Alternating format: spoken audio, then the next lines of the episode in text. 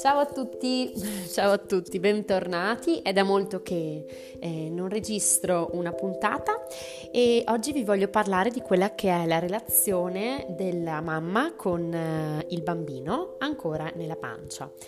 Allora, sappiamo benissimo che tutta la gravidanza rappresenta un notevole cambio, un gran cambio, sia mh, a livello, diciamo, fisico che a livello psicologico. Poi ci sono delle mamme che lo avvertono subito, le, delle mamme che lo avvertono a, avvertono a gravidanza inoltrata e quindi ognuna di noi può, diciamo, collocarsi in una data, eh, in un dato momento in cui si è accorta che tutto stava cambiando. A volte basta avere il test di gravidanza in mano perché la nostra vita cambi improvvisamente.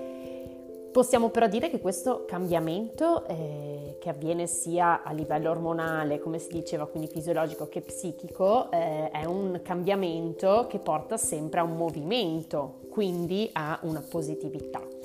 Perché? Perché eh, cambiano i ritmi, cambiano le energie che abbiamo, cambiano le necessità.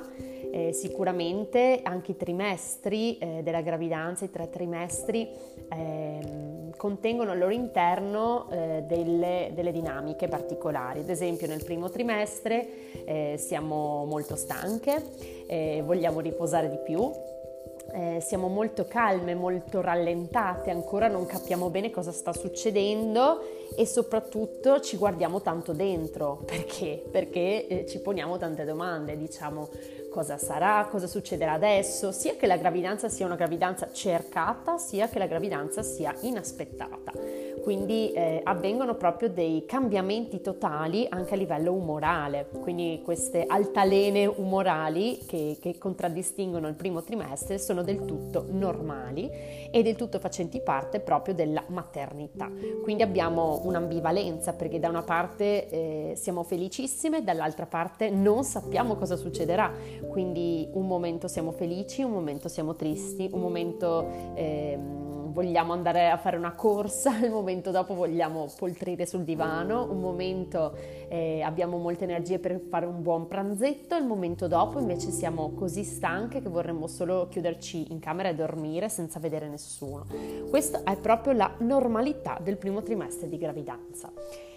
Il secondo trimestre invece è caratterizzato da una grandissima apertura invece verso l'altro, quindi la pancia inizia pian pianino a vedersi, ehm, diciamo che vogliamo anche, non poi tutti, però nella linea generica, nella media, far vedere il nostro pancione, eh, vogliamo condividere con gli amici quelli che sono i nostri cambiamenti, eh, le nostre, le nostre voglie, i nostri pensieri, i nostri desideri e questo grazie agli estrogeni.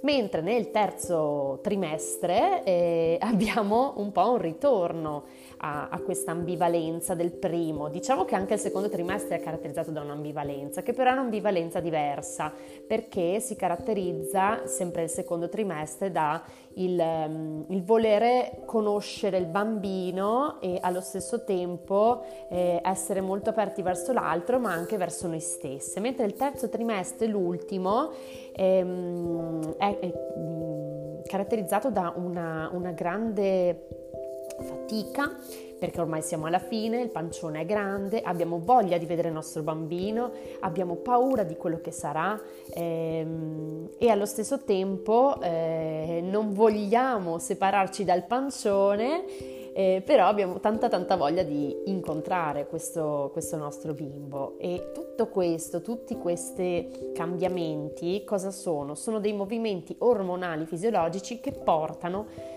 noi ad entrare in relazione grandissima col bambino, perché il bambino è molto competente, tantissimi studi ormai hanno dimostrato come tutti i sensi del bambino eh, inizino ad essere eh, sviluppati già da, da, subito. Pensate che già eh, alla fine del primo trimestre, quindi sulle 12 settimane, un bambino già ha il senso del tatto completamente sviluppato.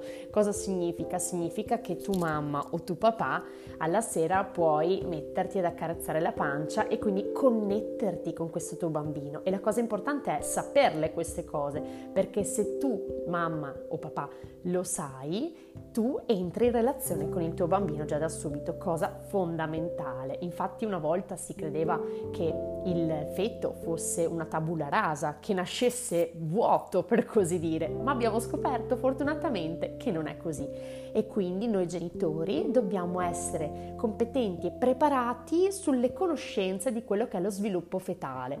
Quindi sappiamo che già intorno appunto alla fine del primo trimestre il bambino sente eh, il tatto quindi il senso del tatto è completamente sviluppato. Tra il primo e il secondo trimestre poi si sviluppa anche l'udito e l'olfatto e eh, di conseguenza ehm, verso la trentesima settimana più o meno nel terzo trimestre anche la vista, quindi il bambino già inizia a eh, cogliere quelle che sono le luci e le ombre. Quindi cosa significa tutto ciò? Che il genitore deve sapere queste cose per potersi relazionare con il bambino non lo so, appunto come vi dicevo, eh, sapendo che il bambino eh, può sentire le nostre mani, iniziamo ad accarezzarci bene la pancia. Se so che a 18 settimane eh, sente, inizio a cantargli le canzoncine, inizio a raccontargli delle storielle. Ecco che quanto più creeremo queste relazioni precocemente, maggiori saranno le possibilità eh, di una positività nel post, quindi nel poi e il bambino quando nascerà, sentendo le nostre voci, le nostre coccole, le nostre mani, le, no- le nostre carezze, si sentirà a casa.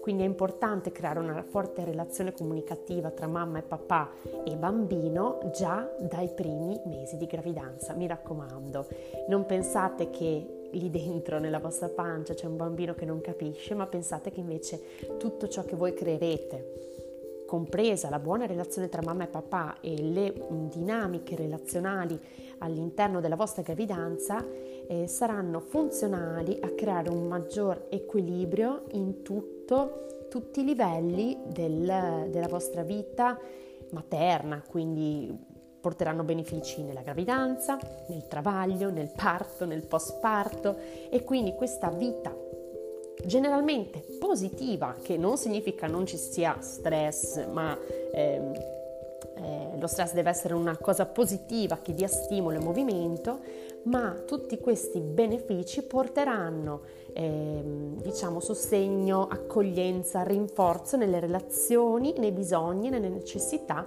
di mamma, papà e bambino. Quindi mi raccomando, curatevi bene della relazione con il bimbo già nel vostro utero. Ciao a tutti! you